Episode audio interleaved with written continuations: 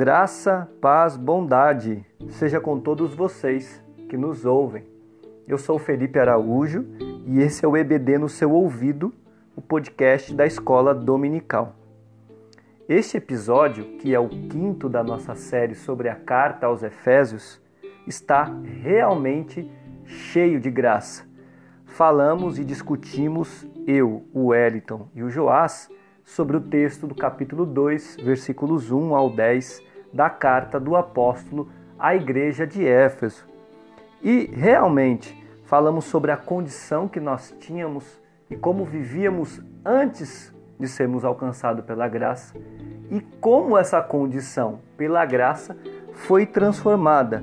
Sobretudo também apresentamos que não é pela nossa própria obra que somos salvos, mas que, mesmo não sendo salvo pelas obras, a gente pratica as boas obras porque a graça nos alcançou. Então acompanhe esse podcast e seja abençoado.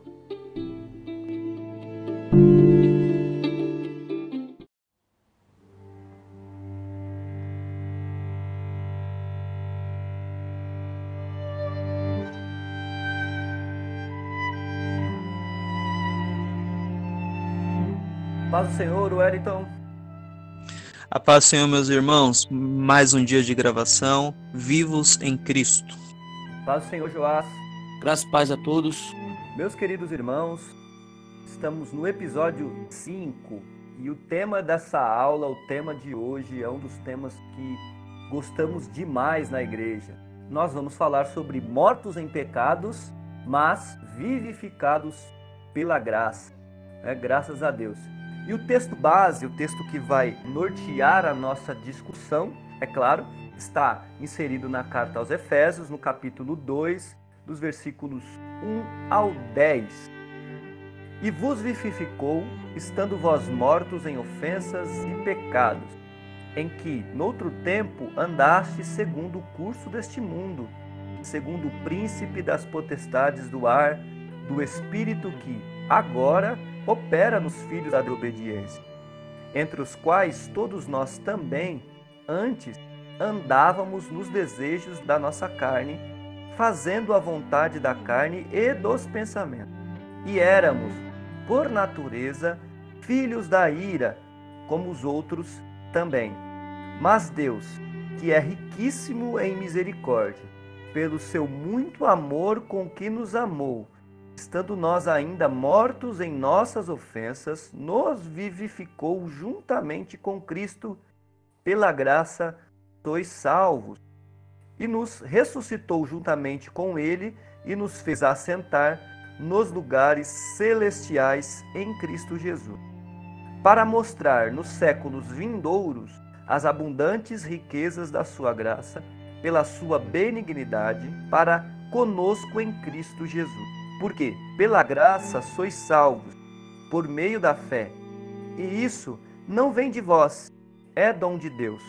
Não vem das obras, para que ninguém se gloria, porque somos feitura sua, criados em Cristo Jesus para as boas obras, as quais Deus preparou para que andássemos nelas.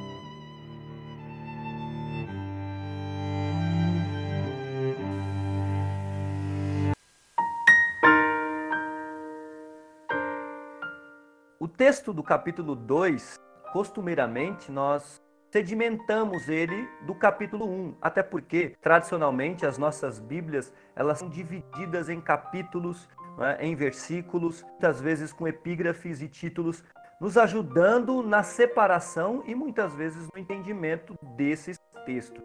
Mas a gente precisa entender, e aí é bastante interessante isso, a gente precisa entender que parte dos textos na maioria das vezes, eles estão conectados uns aos outros. Um exemplo claro disso é o capítulo 2, os versículos 1 ao versículo 10 ou até em diante. E é bem interessante a gente fazer já inicialmente essa discussão, porque ao separarmos os textos, algumas ideias podem ficar vagas.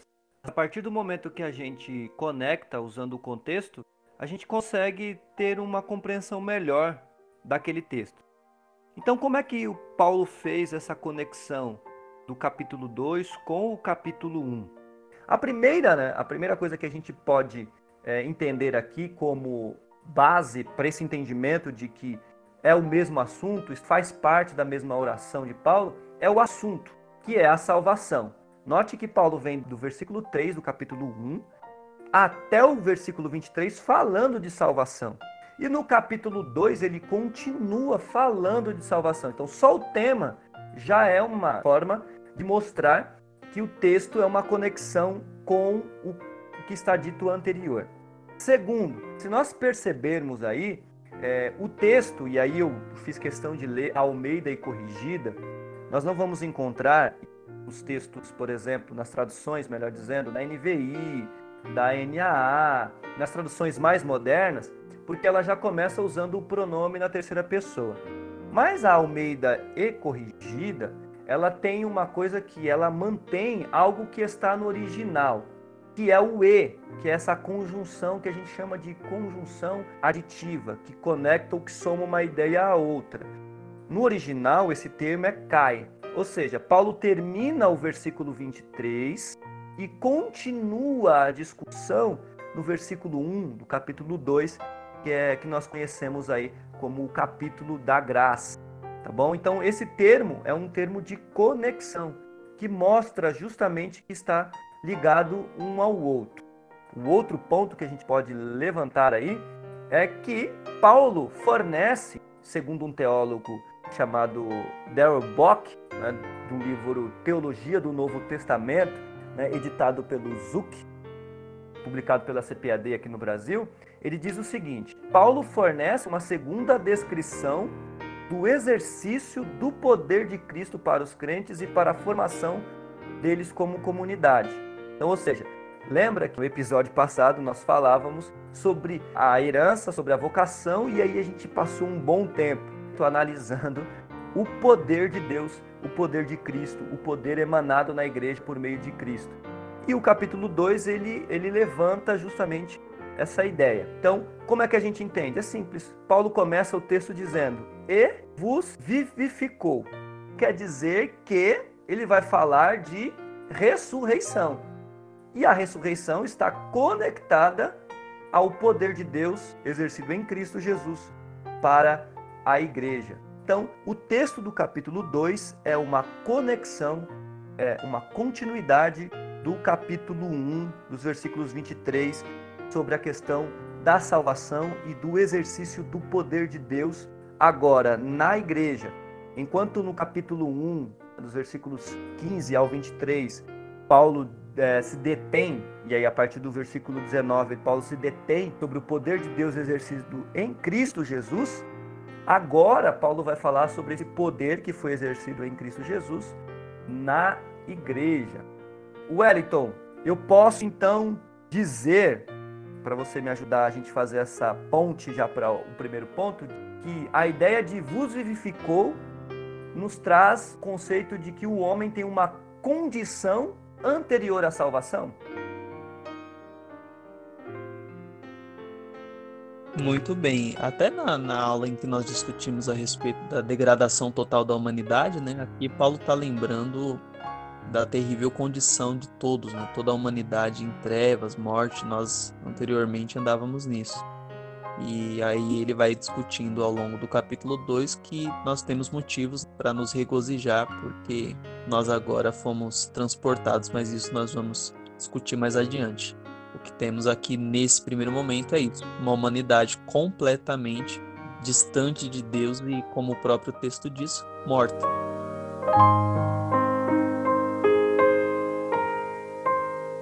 E aí é bem interessante porque eu ontem, enquanto estava né, fazer as meditações finais, eu percebi, ou pelo menos algo me, me chamou bastante atenção, é que Paulo ele vem no capítulo 1, né, no capítulo 1, fazendo algo extremamente interessante, que ele vem falando da salvação, das bênçãos, da glória da salvação, da herança, da vocação, da eleição, da ação.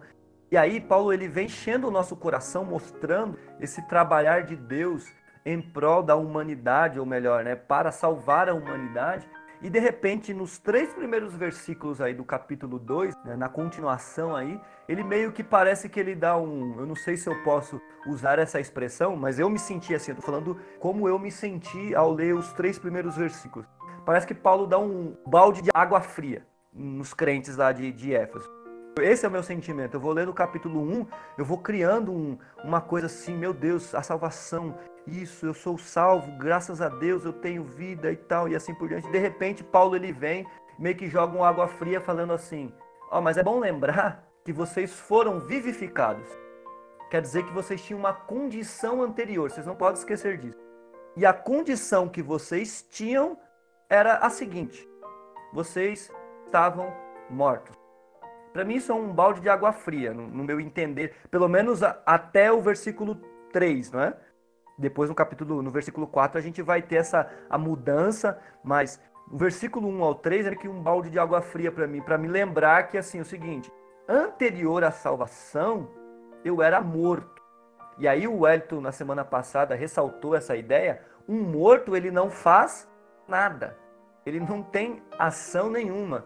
Ele não consegue fazer absolutamente nada. Então, tudo que a gente tem de bênçãos espirituais não vem nada de nós. Paulo já começa dando essa coisa. E vocês devem se lembrar que essa era a condição de vocês. A condição de vocês era de. E aí, é claro, morte aqui não é morte física, né? Morte aqui é espiritual. E aí, por conseguinte, uma morte moral. Tudo bem? Paulo ele vai intensificar e ele vai dizer isso na continuação do versículo 1. Estando vós mortos, ou estando vocês mortos, em transgressões e pecados, ou ofensas e pecados. A palavra morto, o texto aí, como já mencionei, traz a ideia de estar moral e espiritualmente morto para Cristo, e aí é bem interessante porque é morto para Cristo, para Deus, e passíveis de punição eterna. Então, Paulo está dizendo justamente isso: ó, vocês eram mortos espiritualmente e moralmente para Cristo e vocês estavam passíveis, vocês estavam à beira de ser punidos. Ser morto é justamente essa ideia. E aí ele vai intensificar essa ideia quando ele alude, quando ele apresenta os termos ofensas e pecados.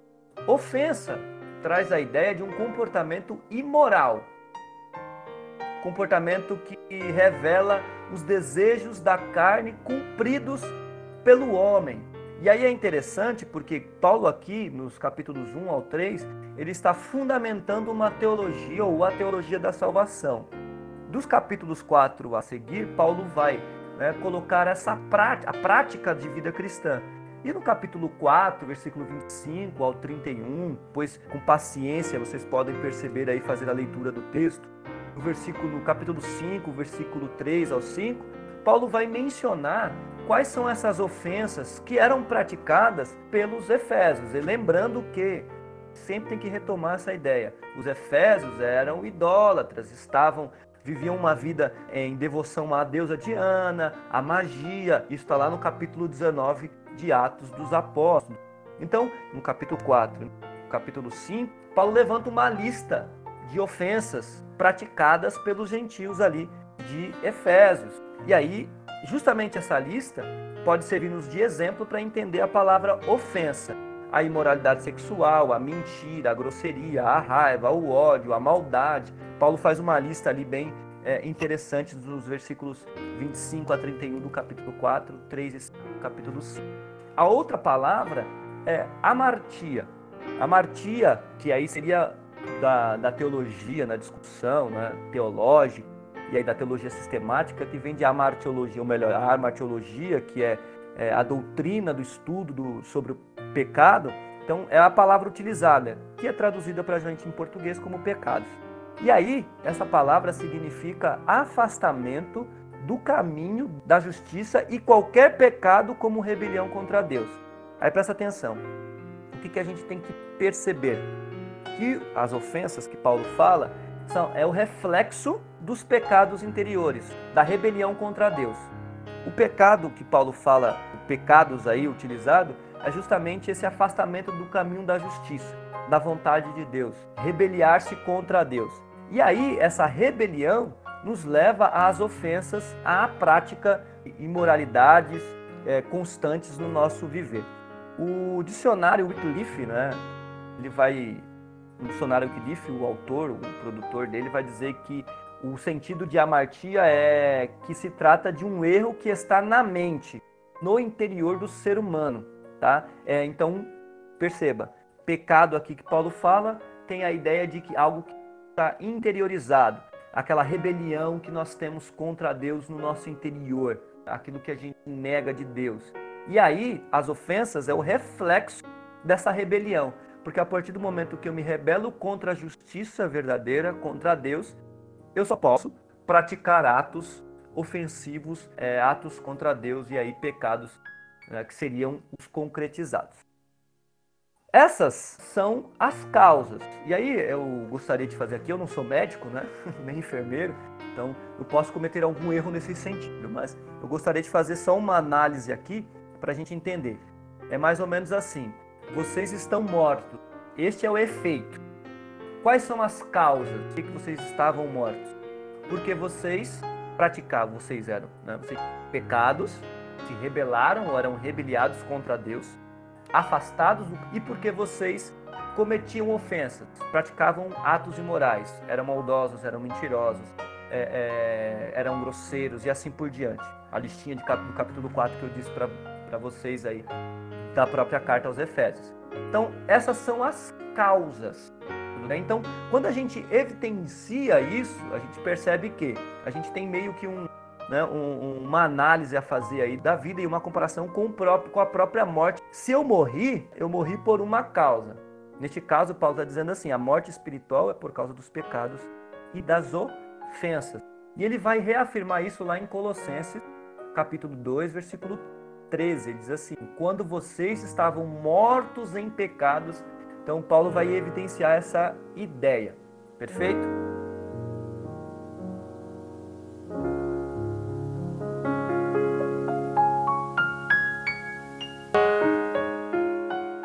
Colocado as causas, pecados e transgressões, que nos levam ao efeito da morte espiritual e moral, Paulo agora vai mostrar como essas causas são refletidas no nosso dia a dia, ou como nos, nós somos levados é, a essas causas que nos levaram posteriormente à morte.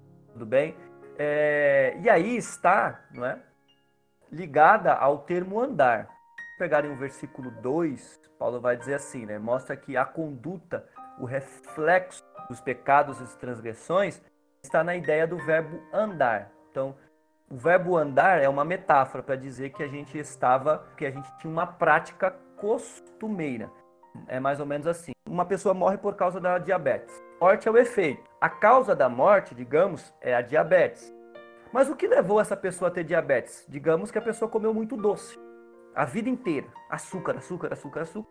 Aí ela adquiriu a diabetes, a diabetes a levou à morte. Então Paulo está fazendo assim, ó, ó, vocês foram mortos por causa dos pecados e ofensas, e isso não é, era um reflexo de como vocês viviam. Como é que vocês viviam? Qual era a vida que vocês tinham?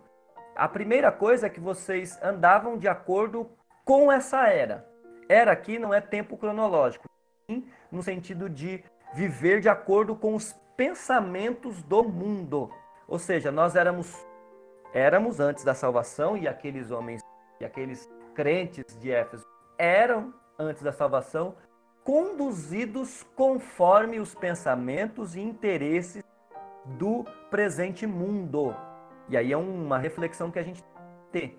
Nós temos que ter o cuidado de não ser, sermos levados, conduzidos conforme os pensamentos e interesses que o mundo apresenta. Porque o mundo, e quando eu falo mundo, não é o mundo físico, e sim o, o que a gente chama de sistema mundano, que João vai falar, não é? A gente tem que ter o cuidado porque tudo que o mundo nos leva a fazer nos leva ao pecado, nos leva a se rebeliar contra Deus. E Paulo está falando assim: ó, vocês andavam de acordo com o mundo, de acordo com essa era. Isso reflete a maneira de viver do ser humano.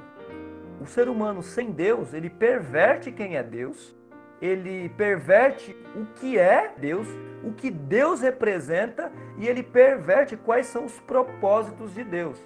Então, pode perceber que aquele que está sem Cristo, ele não tem, ele não entende quem é Deus. Ele está fora daquilo que é Deus. A segunda né, característica que nos leva a um pecado, uma vida de pecado, a uma vida de ofensas, é a influência do diabo. Paulo deixa bem claro isso no versículo. É, andavam segundo o príncipe da potestade do ar. Ou seja, a, além de sermos influenciados pelo mundo, pelo sistema mundano, antes da salvação, nós éramos influenciados pelo diabo. Isso é, é, isso é uma coisa que, ao meu ver, é uma revelação terrível quando você entende.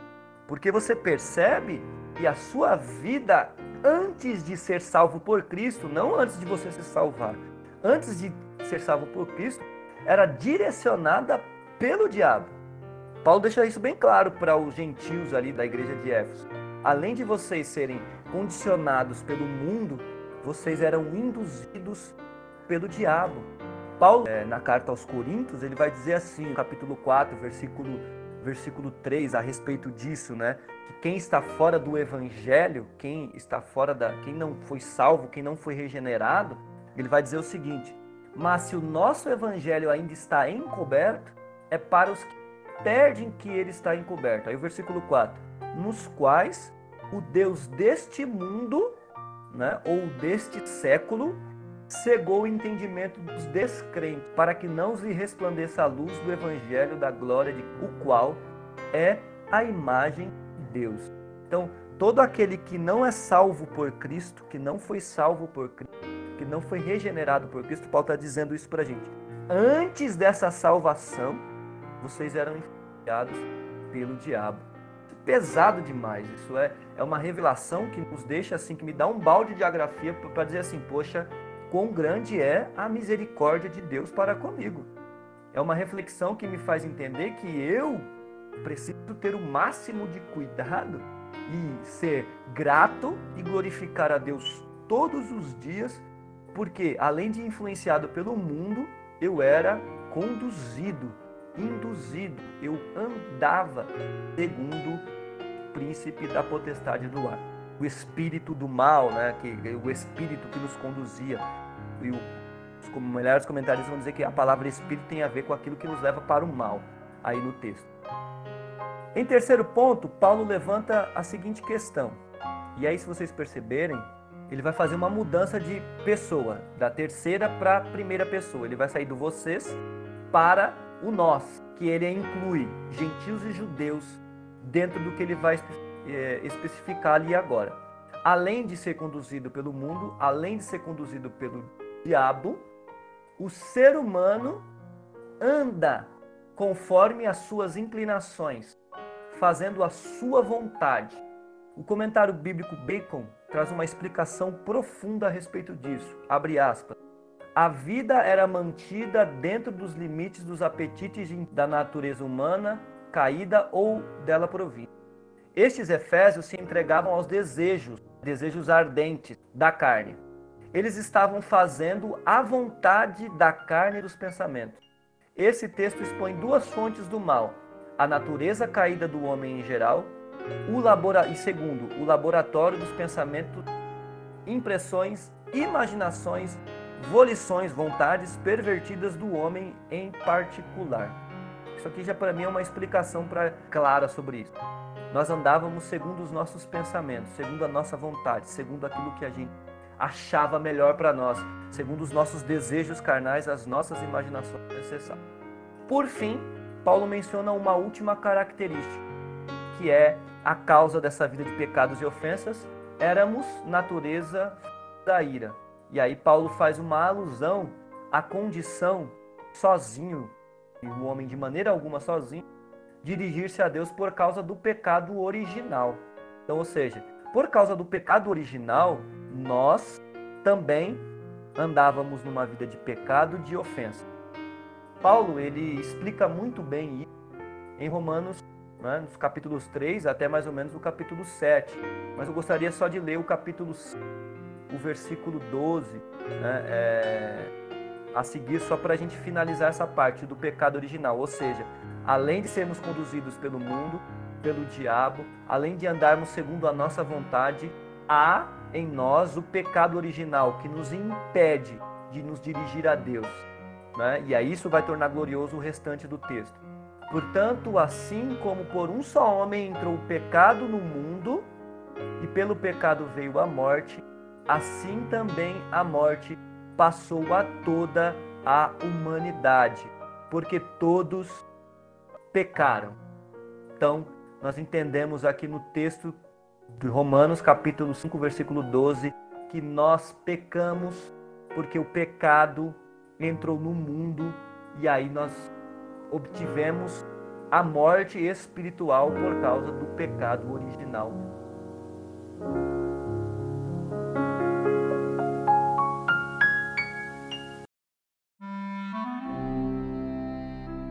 Por causa dessa condição, Joás, o homem né, naturalmente era pecador, morto. Mas essa natureza de pecados foi revertida? Através desse amor misericordioso, né? Pela misericórdia de Deus, que ela é revelada dia após dia.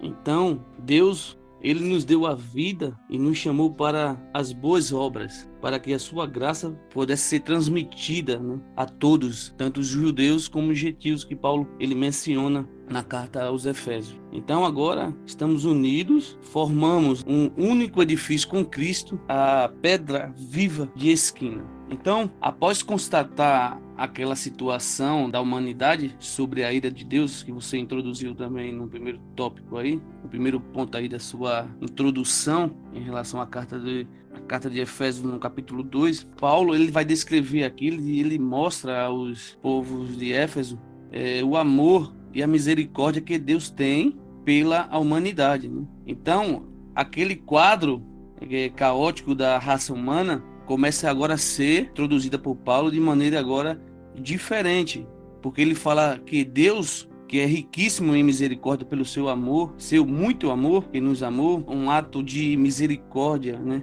Implica compaixão, simpatia para com aqueles que não são merecedores e são indignos.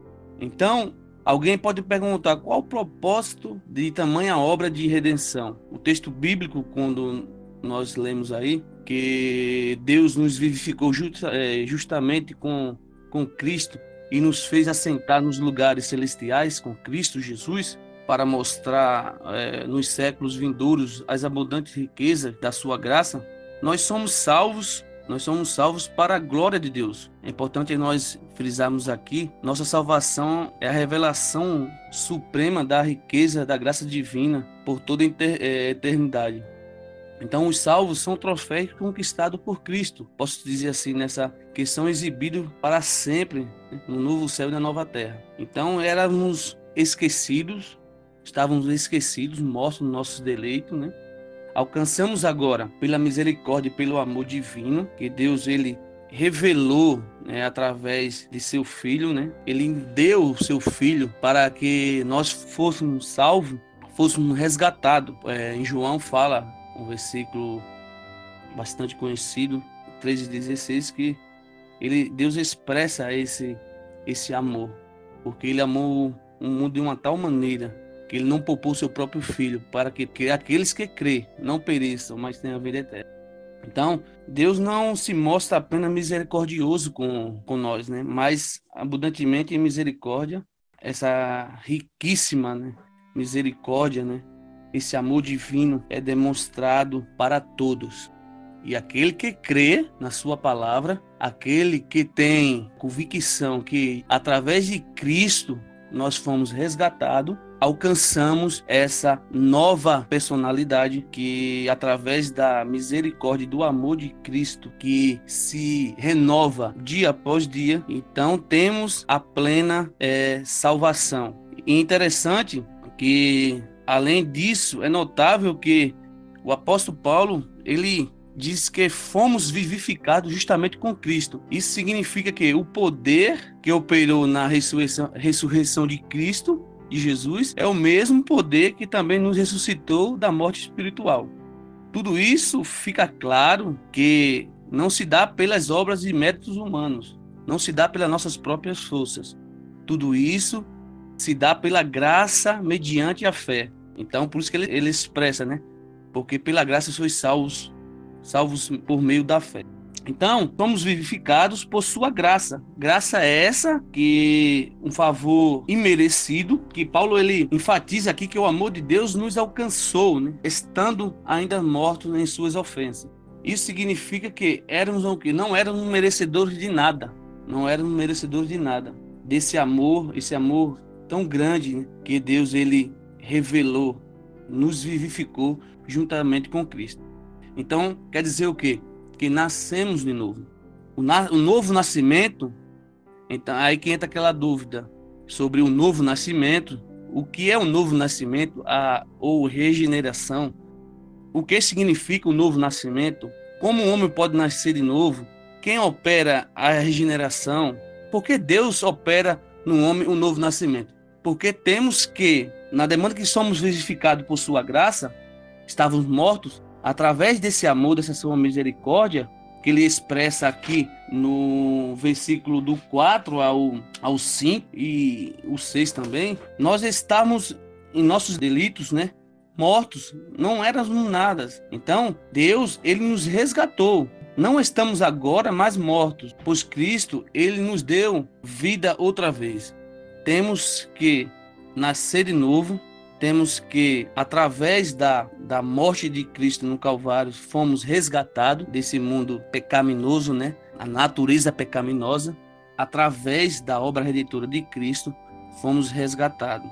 E por isso o homem tem que nascer de novo. É importante entender que Deus não tem qualquer obrigação de regenerar o homem que está morto em seus delitos e pecados. Por sua por sua própria natureza pecaminosa, o homem é merecedor da ira de Deus. Sabemos disso, recebendo esse sobre si esse castigo por seus pecados. No entanto, a Bíblia diz que Deus, pelo beneplácito de sua vontade, separou e vivificou para si um povo, o qual foi feito filho de adoção por Cristo Jesus. Na mesma carta em Éfeso 5, ele relata. Nesse ponto, podemos entender por que Deus regenera o homem, é, um homem pecador. O apóstolo Paulo ele explica claramente aqui que a sua misericórdia, pelo muito amor com quem nos amou, estando ainda nós mortos em ofensas e nos ficou justamente com Cristo. O apóstolo Paulo também ele, ele falou sobre isso ao bem dizer que o Deus e Pai do nosso Senhor Jesus Cristo, segundo a sua grande misericórdia, que está escrito lá em Pedro, 1 Pedro 1 e 13, ele fala que o Deus e Pai do nosso Senhor Jesus Cristo, que, segundo a sua grande misericórdia, nos gerou de novo para uma viva esperança pela ressurreição de Cristo dentre os mortos. Isso significa que o nascimento é fruto de uma riquíssima misericórdia e de seu incalculável amor, do seu incalculável amor e toda a sua obra de salvação para o louvor da sua glória. Exaltados por sua graça, somos exaltados por sua graça. O apóstolo Paulo fala para os gentios, né? Ele destaca que o poder de Deus, o poder de Deus nos ressuscitou juntamente com ele e nos fez assentar nas ele introduz aqui né, nos lugares celestiais juntamente com Cristo. Indica que Deus concede ao homem o mesmo benefício cansado por Cristo. Então temos esse benefício, somos exaltados, temos essa, como posso dizer, esse privilégio de contemplar contemplar, vamos ter esse privilégio de contemplar nos lugares celestiais ao lado de Cristo esse amor, esse amor que Deus ele tem pela raça humana. E muitos não não, não dão crédito a essa mensagem, a essa palavra que Paulo introduz aqui aos Éfesos, né? Ele alerta, como você falou, no início da carta de, de Éfeso, ele ora pelo aquele povo, ele agradece, mas de repente ele joga um, balde de água fria. Então, ele lembra, ele traz a memória daquele povo que nós não, com nossas próprias forças, nós não somos nada. Então, que a graça de Deus nos acompanhe sempre, né? Porque somos exaltados por sua graça e não pelos nossos próprios feitos. Amém? Perfeito. Justamente aí, eu, como eu mencionei, a ideia de primeiros versículos é um balde de geografia justamente para nos lembrar qual era a nossa condição, para depois mostrar né, que nós recebemos vem exclusivamente de Deus. Quando ele muda e que ele mostra que essa condição foi transformada, vem exclusivamente de Deus.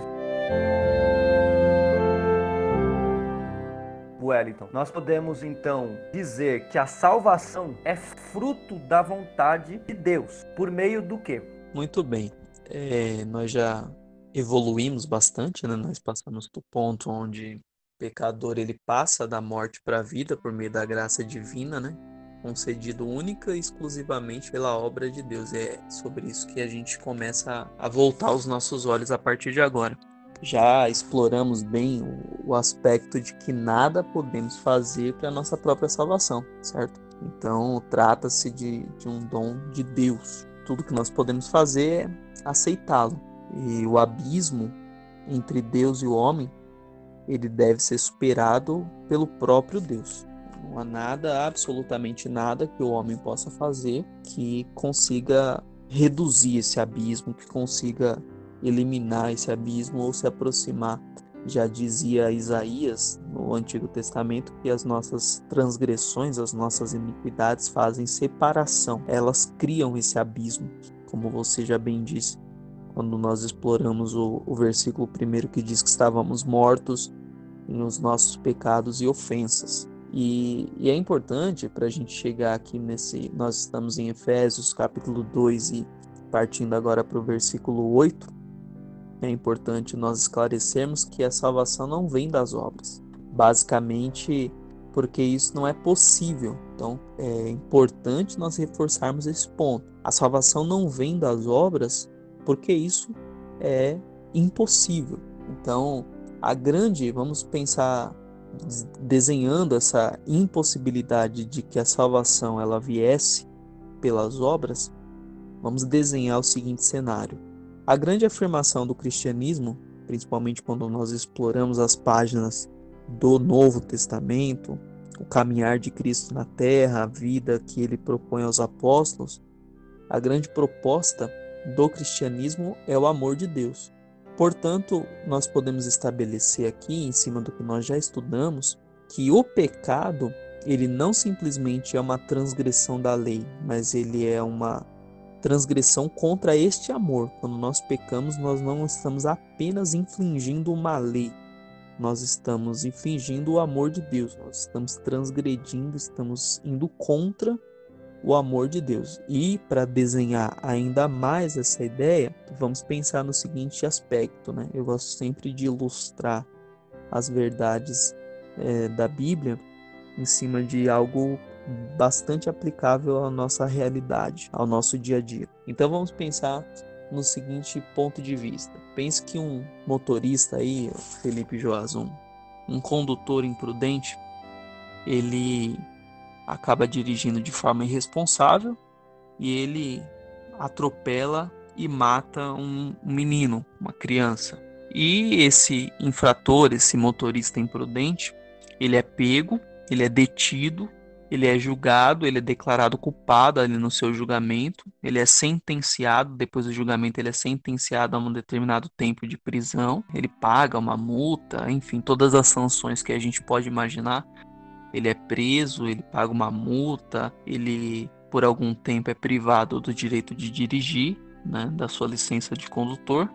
E depois de longos anos, após, após ele cumprir o seu, o seu tempo de, de prisão, após todo esse processo, nós podemos dizer que diante da lei o assunto está absolutamente encerrado. Depois que ele, vamos supor que a justiça condene ele lá, não sei, não sou do ramo de direito, mas condene lá ele a 10 anos de prisão, ele pague uma determinada multa, ou ele perca a sua habilitação, depois que passa todo esse tempo que ele pague tudo isso, esse motorista ele volta à sua liberdade, ele volta a dirigir.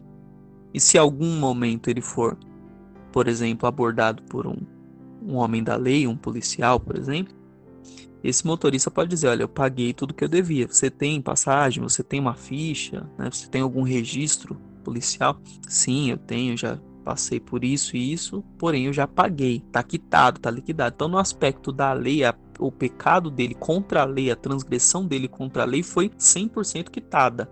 Agora, quando nós olhamos para os olhos da mãe, comece a olhar toda essa cena a partir do ponto de vista da mãe, do pai, né, da família que perdeu esse menino, família que foi prejudicada por esse delito desse motorista imprudente. O que esse motorista pode fazer para dizer, para estufar o peito e dizer assim, olha, eu, tô eu liquidei a dívida, eu paguei a dívida. Então não há absoluta, não, não, não há nenhum exercício que esse motorista possa praticar para que ele diga, olha, eu conquistei o direito de dizer que realmente eu reparei o meu erro. Eu compensei a minha dívida, eu liquidei o que era um saldo devedor. Não há absolutamente nada que ele possa fazer para dizer isso. E é a partir deste ponto de vista que nós devemos enxergar o fato de que a nossa salvação, ela não pode em hipótese alguma ser alcançada pelas nossas obras, porque não há absolutamente nada que o homem possa fazer para dizer: Eu alcancei a minha salvação, eu alcancei o pagamento dos meus pecados. Não, não existe essa possibilidade.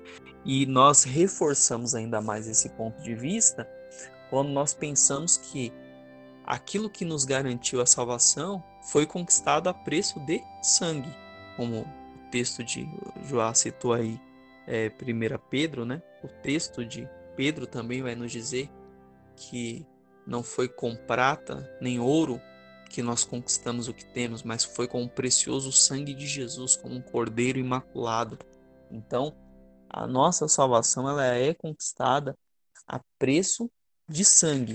E isso faz com que essa salvação ela não possa em hipótese alguma ser alcançada por intermédio de obras. Então, em cima disso que nós estamos discutindo, nós temos é, me faz lembrar, o, a, o Felipe citou aí também a respeito da, da escrita de Paulo aos Romanos, quando ele desenvolve essa mesma visão a respeito da nossa impossibilidade de conseguir liquidar a dívida que era contra nós. E um dos textos que eu aprecio de Romanos é Romanos 5. Acho que hoje, no episódio de hoje, nós já citamos alguns versículos desse, dessa, desse raciocínio de Paulo em Romanos 5. E eu me aproprio agora do versículo 10, que nos diz que quando nós éramos inimigos de Deus, porque a ideia de nós como pecadores e mortos nas nossas ofensas também ela é tida como uma ideia de inimizade. Nós éramos inimigos de Deus, Romanos 5, verso 10, diz que nós fomos reconciliados com ele mediante a morte do seu filho. Então, a dívida que nós tínhamos a nossa condição de mortos em pecados e ofensas, ela é alcançada única e exclusivamente mediante a morte do Filho de Deus na cruz do Calvário, por preço de sangue. Né? E é importante nós reforçarmos isso, que o homem ele está na condição de pecado, ele está na condição de inimizade com Deus, e por intermédio da cruz, Deus, é, Efésios 2 também vai dizer isso, 2 e o verso 16 vai dizer que Deus, por intermédio da cruz, ele destrói a inimizade, ou seja, ele acaba, ele liquida com a inimizade que havia. E eu me lembro, enquanto eu estudava a respeito disso, senhores, enquanto eu estudava a respeito do tema dessa, desse nosso episódio, eu me lembrei da, o grandiosíssimo sermão que Jonathan Edwards pregou, Pecadores na mão de um Deus irado. Trechos, né, eu estava lendo a transcrição, a transcrição dessa mensagem, e trechos dessa mensagem ele, ele reforça muito essa ideia de que um dos trechos ele diz que não há nada a não ser a boa vontade de Deus que impeça os ímpios de caírem no inferno a qualquer momento. Então, ele usa lá o texto de ao resvalar os nossos pés. Então, ele, ele vai dizer que os, os ímpios, a humanidade, ela está caminhando em um campo escorregadio e somente a mão de Deus é quem pode proteger. Não é que é, Deus ele vai é, sentenciar essas pessoas, elas estavam indo pelo caminho certo e Deus vai sentenciar elas para o caminho errado, a menos que elas venham e, e, e se subjuguem a um Deus é, arbitrário, como nós citamos em outros episódios. Não, não é isso. O que a Bíblia nos deixa claro é que o próprio ser humano por si só já estava numa condição de morte.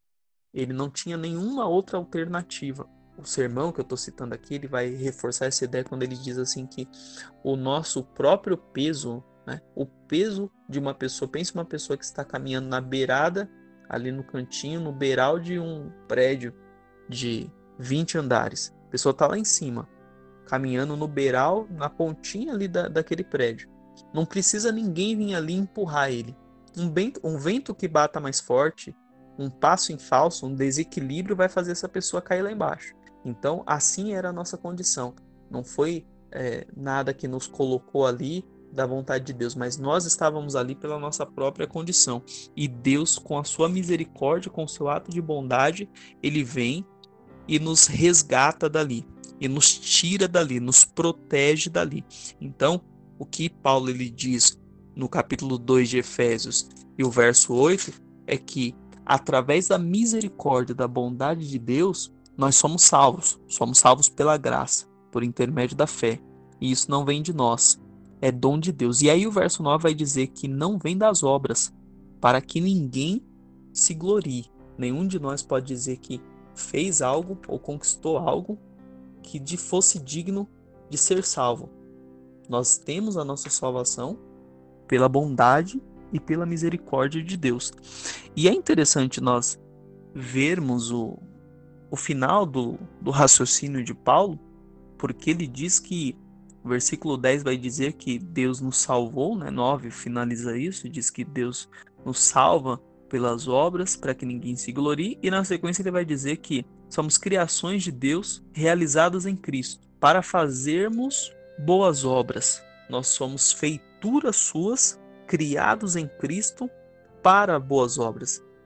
Eu me lembro bem que no em um dos primeiros episódios que nós estávamos falando a respeito de Efésios, nós nos lembramos do capítulo 1, se eu não me engano, no verso 3, que nos diz que Deus nos predestinou para sermos santos. E aqui, mais uma vez, Paulo ele vai trazer essa ideia de que, primeiro, não há nada que nós tivéssemos feito ou que pudéssemos fazer para sermos livres da nossa condição de pecados. Mas uma vez que Cristo fez algo por nós, para que nós fôssemos tirados desta condição de morte e de pecado, nós temos que ter a consciência de que a partir daí, a partir desse momento, a partir deste passo, nós devemos caminhar em boas obras. Nós devemos executar boas obras não como se estivéssemos tendo em mente que estas obras vão nos garantir a salvação. Não, mas que a partir do momento em que nós alcançamos essas boas obras, a partir do momento em que nós alcançamos a salvação, melhor dizendo, Deus ele nos capacita para que nós possamos exercer boas obras. Quando você pega, por exemplo, a citação de Paulo à igreja de Corinto, ele está falando a respeito de exercer caridade, de ser generoso, de fazer coisas boas, de fazer o bem aos amigos e aos inimigos. E ele cita no capítulo 9 de 2 Coríntios e o verso 8, ele diz que Deus é poderoso para fazer que nos seja acrescentado toda a graça, para que em todas as coisas, em todo o tempo, tendo tudo o que é necessário, nós possamos transbordar em toda boa obra. Olha isso.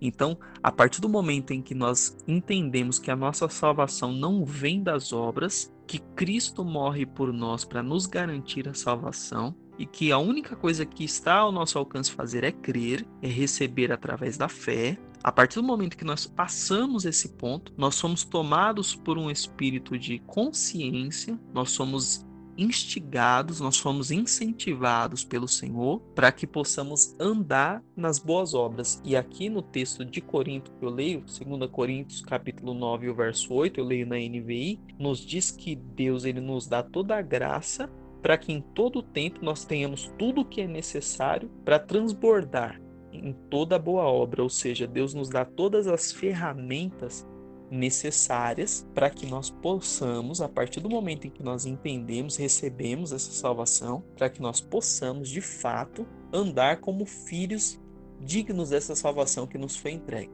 certo? Isso. E é o processo, o processo de salvação e aí o justificação, né?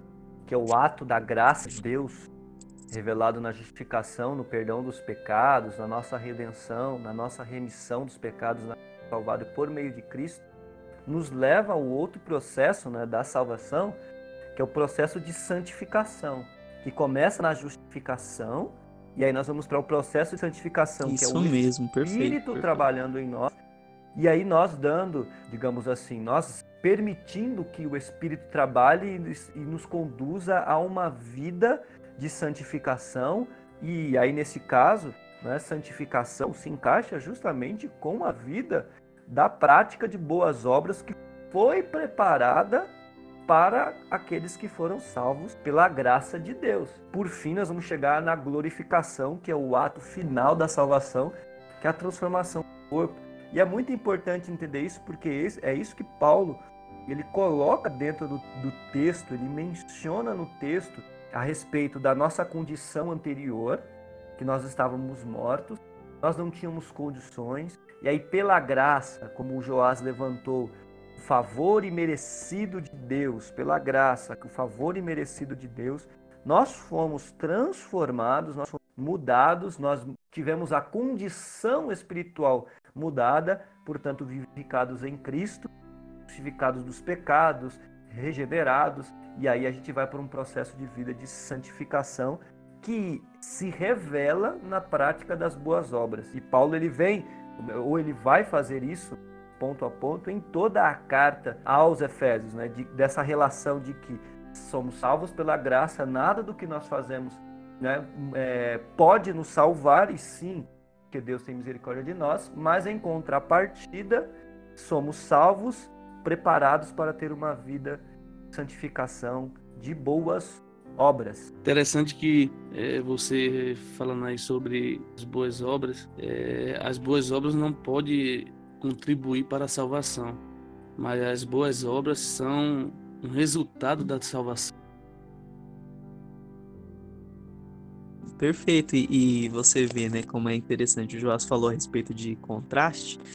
É, acho que no, no, no, momento em que o Felipe estava explanando aí a respeito da nossa condição de pecado, ele citou do versículo 2 que fala que nós, é, em outrora, nós andávamos né, segundo o curso desse mundo, certo? Então, outrora nós andávamos segundo o curso desse mundo. Aí, isso no verso 2.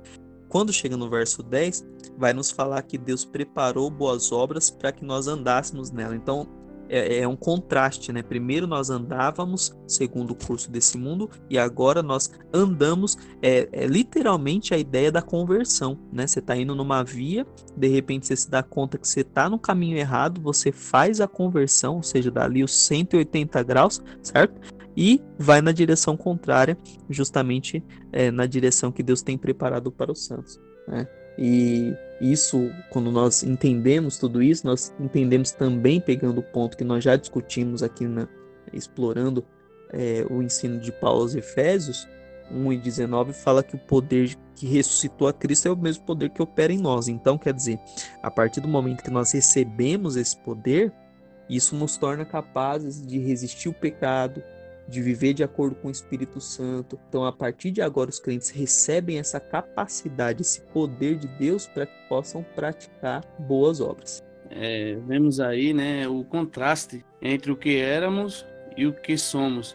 Éramos corrompidos pelo pecado, não podíamos fazer nada por Deus, por nós mesmos ou pelos outros. Agora, vivificado por Deus em Cristo, somos diferentes e fazemos a diferença. Então, recebemos a vida para glorificarmos a Deus. E uma maneira de glorificarmos a Deus é praticando as boas obras.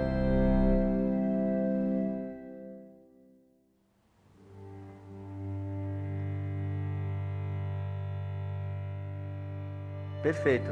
E a vida cristã, é, a, a nossa vida hoje, pelo poder de Deus, ou melhor, a vida que temos hoje é pelo poder de Deus, e esse poder é quem nos direciona, como você deixou bem claro, para viver uma vida de boas obras. É, e a gente entende, Paulo deixa muito bem claro né, quando ele fala sobre a nossa condição, sobre a graça de Deus, a sua misericórdia e sobre as boas obras que por nós são praticadas não para que sejamos salvos, mas porque nós somos salvos. É importante é, deixar isso bem claro. Meus irmãos, então vamos partir aqui para os é, momentos finais da nossa aula sobre esse tema tão importante que nos traz à luz e que nos rememora quão Deus é maravilhoso para com as nossas vidas, né? Como diz o famo a famosa música, o famoso hino, a maravilhosa graça de Deus é que nos alcançou. Joás, palavras finais aí para os nossos irmãos. Amém. Graças a Deus, né? Temos o privilégio de transmitir essa passagem que nós relatamos hoje e agradecer a todos que estão, nos ouvindo aí através dessa plataforma. Que Deus continue abençoando a todos. Nunca se esqueçamos de quem nós fomos, né? É, mas nunca imagine que ainda é, somos aquele é, velho homem ou aquela velha mulher é, que estava preso nos vícios, depressões, depravação, com a autoestima baixa, falta de domínio próprio. Então, seja o que for que perturbava você, que essa mensagem chegue no seu coração. O que perturbava você é uma expressão da vida velha estabelecida no, do, no domínio da sua, no domínio sobre a sua personalidade. Agora você, nós, né, que somos salvos em Cristo, fomos ressuscitados com Cristo para uma nova vida, capaz de romper qualquer tipo de servidão. Não olhamos para trás. Amém. Wellington, os seus recados finais aí para a nossa meditação. Amém. É, como nós já vimos comentando desde o início, o texto de Efésios, a carta de Paulo aos Efésios, é algo que nos incentiva ao crescimento espiritual e a aula de hoje nos impulsiona a dois pensamentos, né? Primeiro que nós não merecíamos o que temos, né? Nós não realmente não merecíamos. E o segundo é que nós, uma vez que recebemos o que hoje temos em mãos, precisamos andar de modo digno, né? Como diz o texto sagrado. E eu deixo aqui para os irmãos um, um versículo que resume bem a aula de hoje. Colossenses 1, o verso 21 e 22 diz que em outro tempo também, outrora, éramos estranhos e inimigos no entendimento pelas nossas obras malignas. Agora, porém, nos reconciliou no corpo da sua carne, mediante sua morte, para apresentar-nos perante Deus santos, inculpáveis e irrepreensíveis. Meus irmãos, então nós deixamos aqui vocês com a paz de Cristo Jesus. A graça de Deus é o motivo da nossa salvação. E agora nós temos uma nova vida em Cristo. O velho homem morreu, a velha criatura morreu. E nós temos uma nova vida em Cristo para glorificar, adorar a Deus livremente. Amém? E se você não conhece ou está distante, ou até ouviu, ou até sabe das palavras do Evangelho, a graça de Deus me alcançou, alcançou Joás, alcançou o Hélito e ela está totalmente oferecida a todos aqueles que querem se achegar a Deus, porque a graça de Deus foi revelada em Cristo Jesus por meio da sua morte. Nada do que você faça vai te salvar, mas a graça de Deus é oferecida hoje, como diz Paulo a Timóteo. A, essa, o Evangelho se manifestou, a graça se manifestou para você hoje em Cristo Jesus. Deus abençoe, meus irmãos, em Cristo a todos.